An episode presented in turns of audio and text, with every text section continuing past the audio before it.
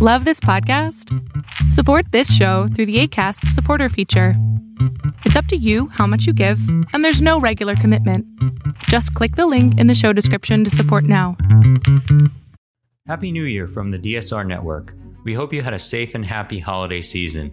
We're excited about our plans for 2022, which will include more member content, exciting partnerships, and programming expansion. To celebrate what we hope to be a successful 2022, we are offering $2 off a monthly membership or $20 off an annual membership. Members receive access to bonus content, member only briefings delivered on Wednesdays and Fridays, access to our member Slack community, an ad free listening experience, and more. To become a member, which goes a long way to supporting our work, please visit bit.ly slash DSR member and use code DSR2022 at checkout. That's bit.ly slash DSR member and use code DSR2022 at checkout. Thank you.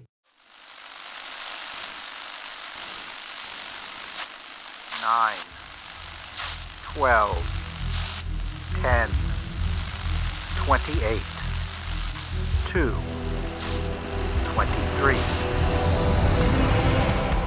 This is Deep State Radio coming to you direct from our super secret studio in the third sub basement of the Ministry of Snark in Washington, D.C., and from other undisclosed locations across America and around the world.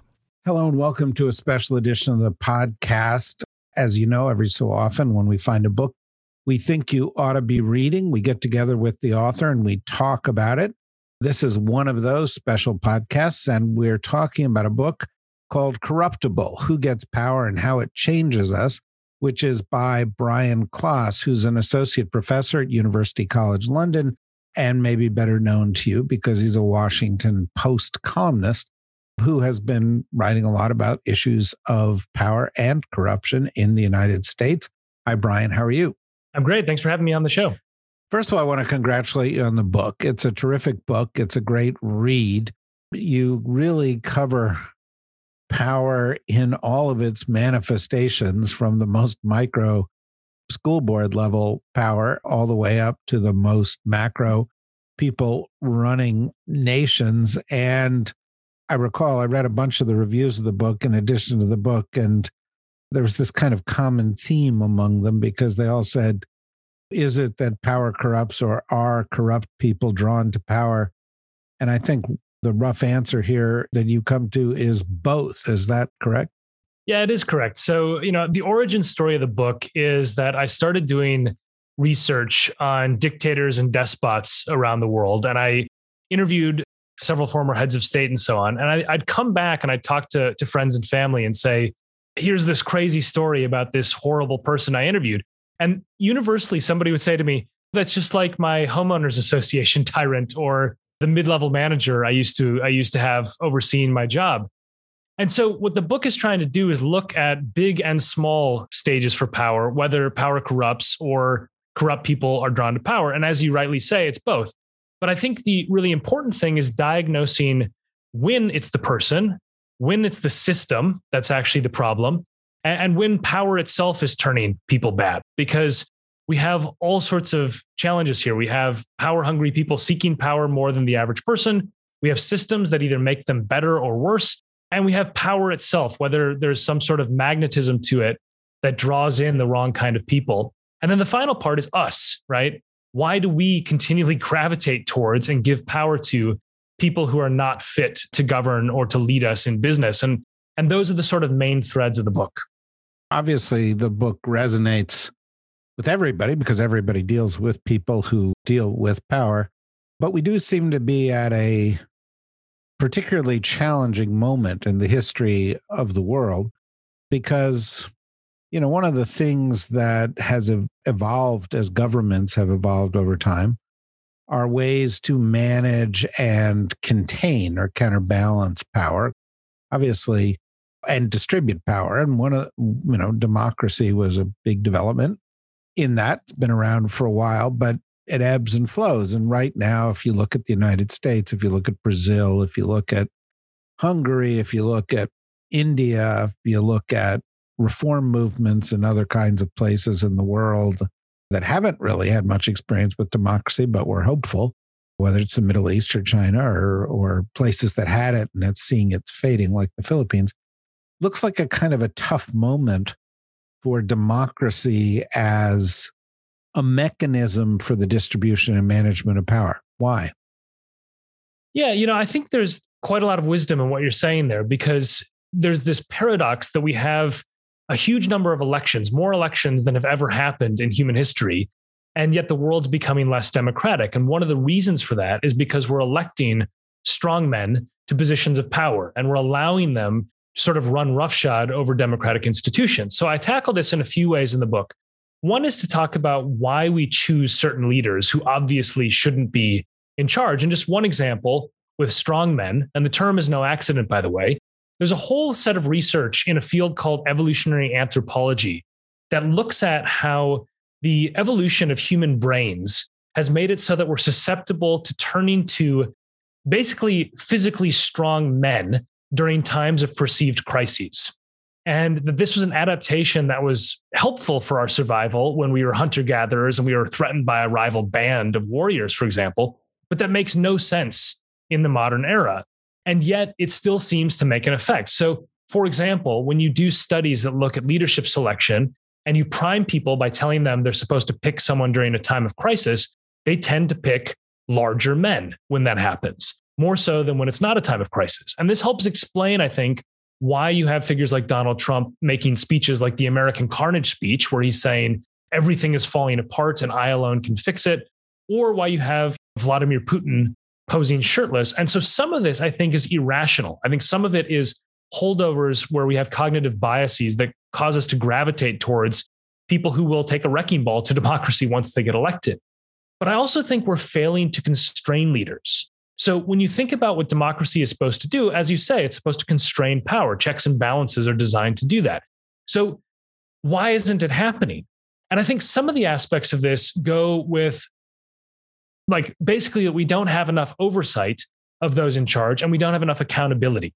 One area that I think would be a useful attempt to try to make this more equitable, more balanced, and so on is with this idea I propose in the book called sortition, which is derived from ancient Greece, in which they basically had jury duty for citizen assemblies to figure out who was in charge. It was randomly selected. I think that's a poor idea because you don't want to have some random citizen who has no background knowledge negotiating a, a nuclear test ban treaty. But random selection for oversight, I think, is very wise. So I would love to see, for example, a citizen Congress of, say, 435 members of the US House randomly selected that makes decisions on the same issues as the actual House, makes publicly available statements about why they made those decisions. And then those can be compared and contrasted to those who are making decisions in Congress driven by lobbyists or greed or financial incentives, whatever it is.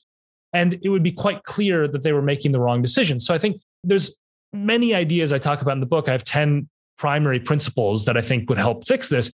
But I think that primarily we're dealing with a problem that's both rooted in cognitive biases and is rooted in a lack of accountability. And both of those are gifts to strong men in our midst of course, this bias towards you know strong, powerful men puts a lot of pressure on people like you and I, as the people look at us and they say, "This guy, this guy can solve our problems because he's powerful." But I'm going to refrain from going shirtless on the podcast.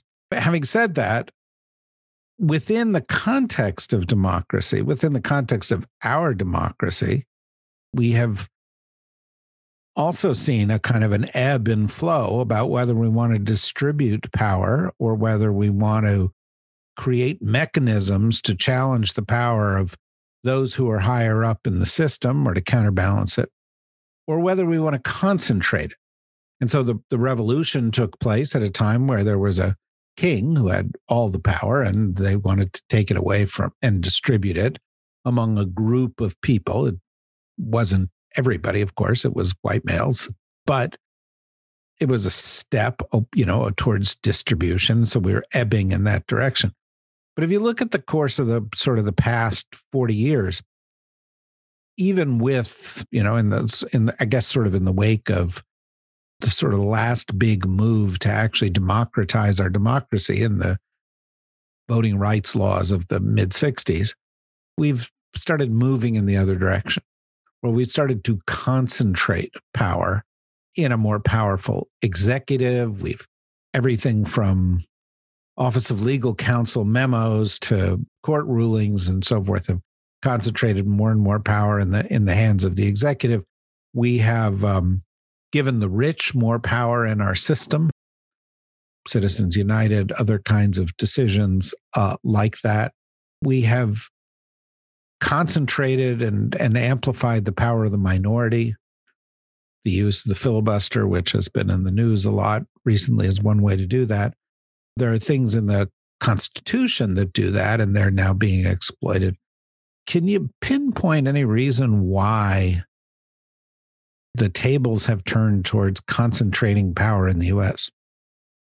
Well, I think I think there's a, a, variety of reasons that are historic over time. I mean, I think this is something where the aggrandizement of the executive, for example, has its roots in warfare, the idea of having a nimble commander in chief, and so on, uh, and also just the aspects of trying to maintain power for Republicans, for example, despite minority support, has created some really warped norms and incentives. But I think this debate cuts to the core of some of the broader issues I talk about in the book related to human nature. Because, you know, I think one of the things that our founding fathers often talked about was how you couldn't base a system of government on the belief that there would always be incorruptible figures at the heart of it. And I think that's quite obvious. I mean, one of the arguments I make is that there is a, a cocktail of traits called the dark triad, which is, you know, Machiavellianism, narcissism, and psychopathy, being a psychopath, that are uniquely suited to seeking power and obtaining it, not just in business, but also in elections, for example, where you have to charm and win over individuals for short periods of time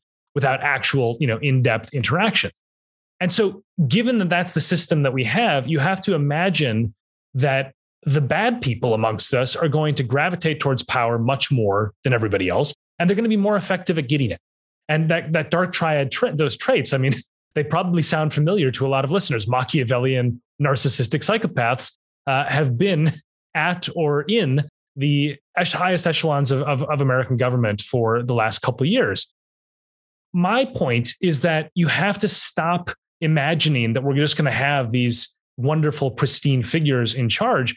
And you have to engineer systems that basically repel them from seeking power you have to actively seek out those who don't want power, people who would find power to be a burden. And then when they get power, when the bad apples arrive in the seat of power, they had better feel constrained. And I think, you know, the January 6th event, for example, is this watershed moment where we're facing a question as a country that's getting to that core of what you just said about are we going to distribute power or are we going to concentrate it? If the president of the United States can pick up the phone and instruct an election official in Georgia to find him the, the, the required numbers, numbers of votes in order to win the election.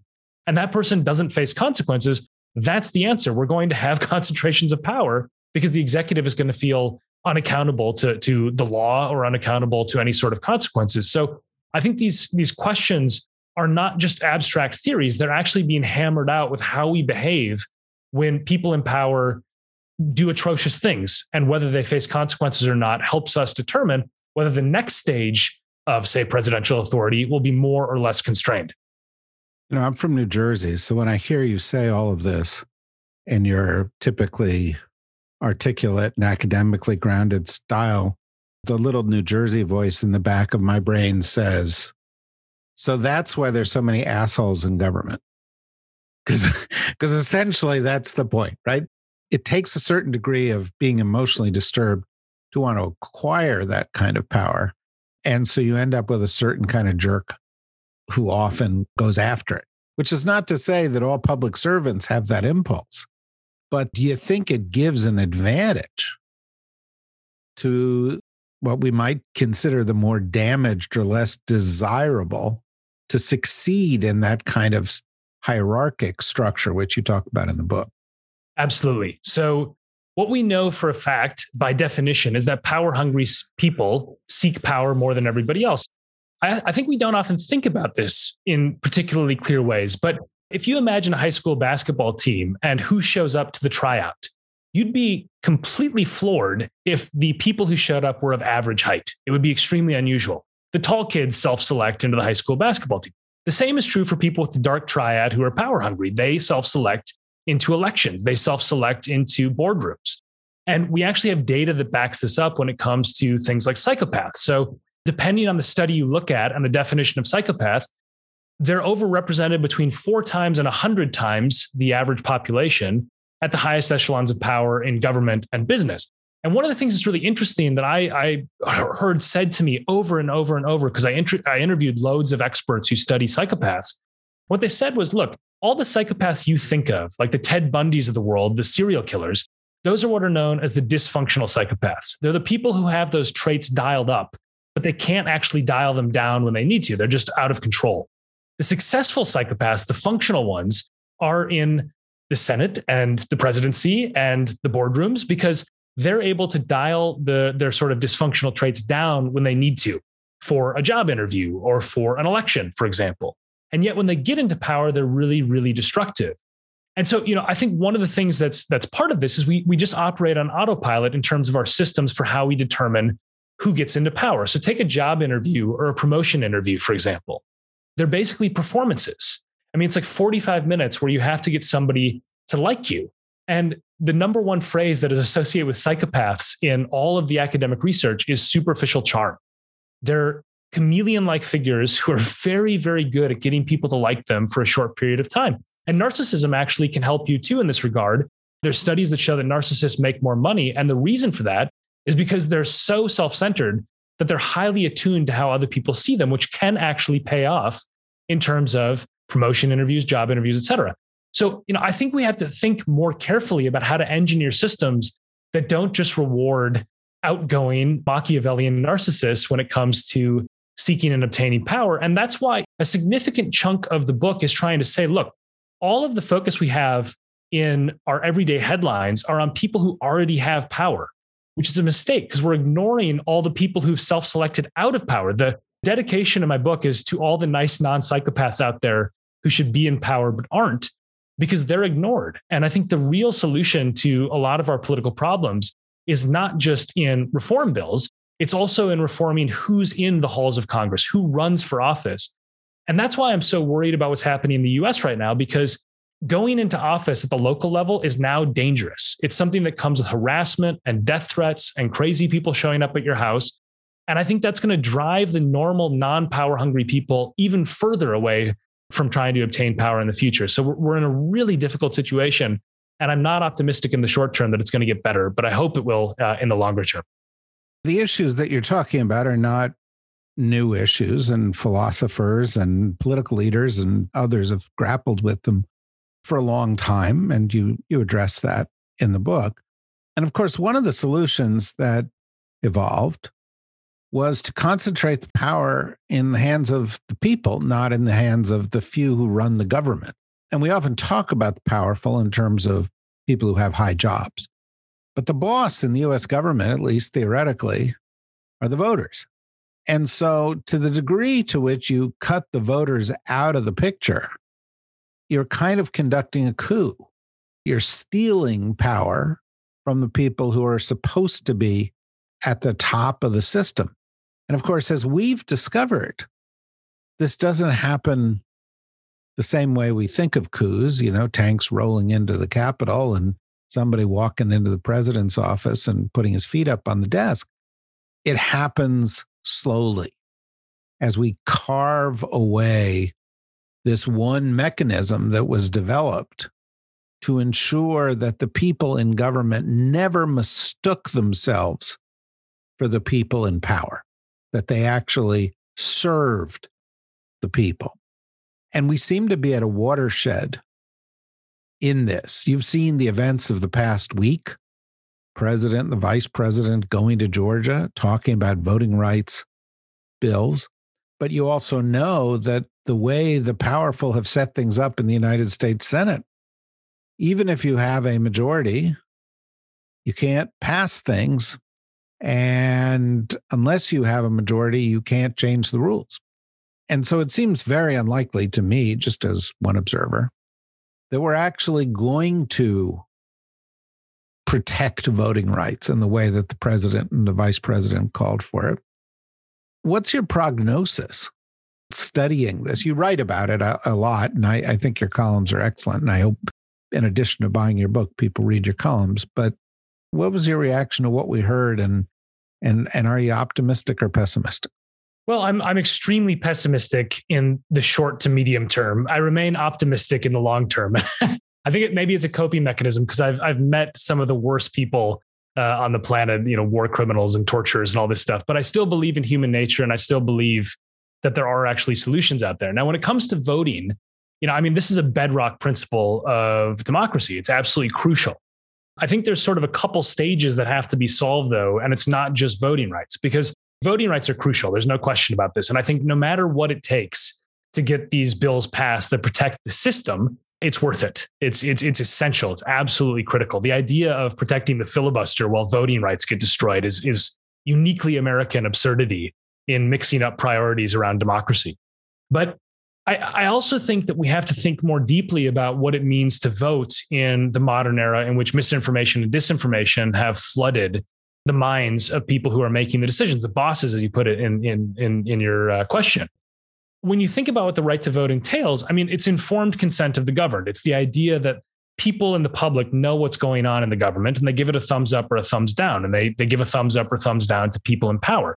We have a couple layers that have screwed that up. I mean, first off, you have mass disinformation in legitimate, seemingly legitimate media operations, ranging from Fox News to OAN to Newsmax, et cetera, that are basically propagandists galvanizing or uh, masquerading rather as as journalists. You know, these these propagandists who go on the nightly news like Tucker Carlson and spread deadly misinformation, and people vote based on it. So already you've taken out one of the core functions of voting, which is informed consent of the governed, because the information's bad. And then on top of that, you have this question of can you actually remove people from power? Okay. Gerrymandering has made that largely impossible in a huge majority of districts in the US House. I mean, back in 2016, I actually crunched the numbers, and the average house race, the result was a 70 30 landslide on average. The margin of victory on average was 37% in 2016 for US House races. Overwhelmingly, we have uncompetitive seats, which, if, if you have a democracy and you can't vote people out, you know, voting becomes less of a potent tool. So, why I'm so pessimistic in the short term is because you pass these bills, you've enshrined an important protection into law, but you've only dealt with a small subset of the problem. And then even if we fix gerrymandering and we fix campaign finance and we fix the information ecosystem, we also need to have better choices. I mean, this is the other problem that I'm talking about that doesn't get discussed, which is why do we have such a disconnect between the people who run for office and the people around the rest of us who we sort of think are good and decent people? And I think there's a, a selection problem. And I'm not saying this across the board. There's plenty of politicians who go into politics for the right reasons, but disproportionately, we've got some awful people who are in charge of us. And, and we have a very familiar experience of going to cast a ballot and holding our nose. And so I think, you know, it's this multi-level process. You've got to enshrine voting rights, fix gerrymandering, fix campaign finance. You have to fix the information ecosystem. And then you get to vote for someone, hopefully, who's actually a decent person. That's a long process. And it's a long process, even if you have optimal conditions. And the Democrats don't have optimal conditions. They have really strong headwinds that they're going into. So I am deeply pessimistic in the short run, but I hope that there will be a correction at some point. Uh, I just don't think it will be very soon. Yeah, I, I share your concern, and I and I would say, you know, you, you sort of glossed over it here, not not intentionally, but but you know, we talk about power and we talk about political power. We talk about the role of the people and candidates and institutions and laws and and so forth. But of course, when the Constitution of the United States was written, there was no anticipation that running for high office would involve or require so much money. And we've now developed a system where to run for president of the United States is a nine figure undertaking. Hundreds of millions of dollars are required. And of course, most people don't have hundreds of millions of dollars. And so you either go to people who do, or you go to people who have the ability to raise that, and all of a sudden, that concentrates a kind of a gating power in the hands of these very rich people. Politicians become beholden to them. They seek people who will serve their objectives. And what you really do is you you create a parallel or a, a, even a in in some respects a superior power structure that you know is alongside it looks like it's subservient to the political process but it actually drives this aspect of money in politics is obviously a huge scourge on on the life of American democracy, and it's it's hugely problematic for actually having democratic outcomes. I think one of the things that you touched on that's really important there is this idea of how much money it takes to actually run for office. And I want to raise this one study that I absolutely love in the book that I find fascinating. Where I promise it's related. I'll get to the uh, get to the idea of, of money and democracy in a moment. Basically, they asked these students in India to roll a dice 42 times and then self report their scores. And they said, if you roll a six, we'll give you cash, but you can self report so you can lie. And what they did was, you know, they checked how many people rolled sixes and they could figure out basically who was lying using statistical methods. What they found out in the end, when they surveyed the students, they said, What career ambitions do you have? The ones who had lied on the dice rolls were the ones who wanted to go into government because in India, you can extract bribes and kickbacks and you can get rich in the process. When they did the exact same study in Denmark, where the civil service is really, really clean and you can't really extract bribes, it was the exact opposite. All the people who lied on their dice rolls wanted to go into business, and all the people who self reported accurately and honestly wanted to go into government. That study is, is so brilliant because it illustrates how a rotten system attracts rotten people and a good system attracts good people. And I think when it comes to US systems, it's not just that you have the threats that I was talking about before of, you know, people harassing your family or trying to ruin your life or even giving you death threats, but it's also that you have to raise millions of dollars to be eligible to be considered for statewide office. And that means it's not just rotten people, it's also rich, rotten people, right? People who have cash already. So you've embedded into, into democracy a series of gates that you can only unlock if you are the right kind of person who's extremely well heeled, connected to the right kind of people, and has deep pockets to fund it all. And I think, is it really a surprise then that the outcomes get to be as bad as they are? And I think one of the things I keep on hammering home in this book is it doesn't have to be this way, right? Like the DICE study shows that if you have a good system, good people will go towards it.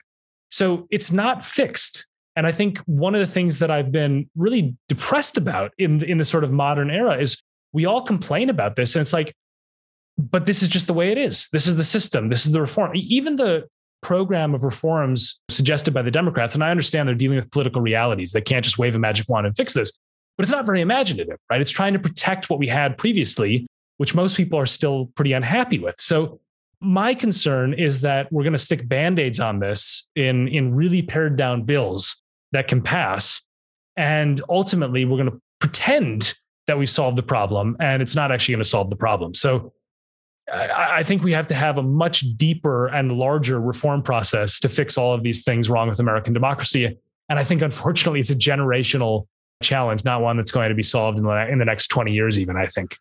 Yeah, no, I think you're optimistic if you think it's generational because I think that it, it actually requires many generations and it took hundreds of years to get to the Magna Carta and hundreds of years to get from the Magna Carta to the Declaration of Independence and the US Constitution and hundreds of years to get from the Constitution to an actually an inclusive democracy many generations grappling with these issues.